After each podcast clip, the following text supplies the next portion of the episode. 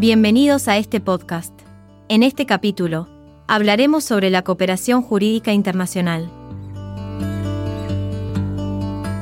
Para comenzar, vamos a observar que la integración y la globalización actual requieren la libertad de circulación de actos procesales y sentencias, ya que no es útil declarar la libertad de circulación de personas y factores productivos, si no se puede notificar una demanda en el extranjero, embargar los bienes del demandado o extraterritorializar una sentencia o laudo arbitral en el extranjero. En la actualidad, se requiere de la cooperación, ya que es un principio fundamental, respaldado por el deber de los jueces argentinos de prestar amplia colaboración en materias civiles, comerciales, laborales y administrativas. Esto está establecido en los artículos 2611 y 2612 del Código Civil y Comercial. Sin embargo, cabe advertir que esta cooperación no es ciega, sino que se debe cumplir con ciertos requisitos. Por otro lado, vamos a observar también que existen tres grados de cooperación. El primero abarca actividades de trámite y pruebas. El segundo se enfoca en medidas cautelares. Y el tercero trata sobre la cooperación para la extraterritorialidad de sentencias y laudos arbitrales. Cada grado tiene sus propios requisitos formales, procesales y de fondo, que deben cumplirse para una colaboración efectiva entre las autoridades judiciales.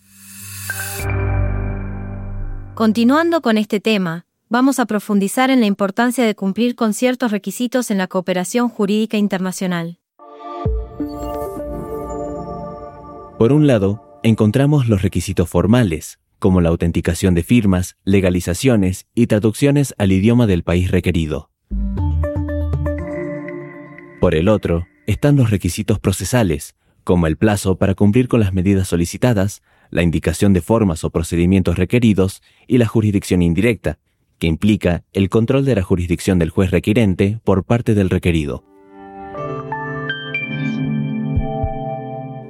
Así también, vamos a observar que existe una cooperación de segundo y tercer grado, donde se discute la necesidad de la firmeza de la sentencia, el respeto al debido proceso, la ausencia de la litispendencia o cosa juzgada y la garantía de que la sentencia no vaya en contra del orden público internacional del país requerido. Además, hay que destacar la relevancia de no restringir bienes inembargables, ya que puede afectar el orden público. Por último, veremos que la cooperación jurídica internacional tiene múltiples fuentes, que incluyen convenciones como las conferencias especializadas interamericanas sobre derecho internacional privado, tratados del Mercosur, convenciones de la Haya, disposiciones de la ONU y regulaciones internas. En este sentido, es importante seleccionar y aplicar las convenciones que sean más favorables para la cooperación.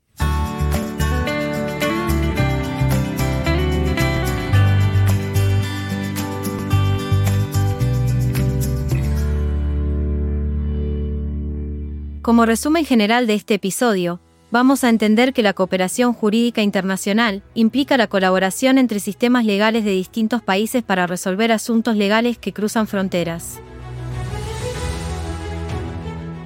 Así también, la misma facilita el intercambio de información, pruebas y la ejecución de decisiones judiciales en casos que involucran múltiples jurisdicciones.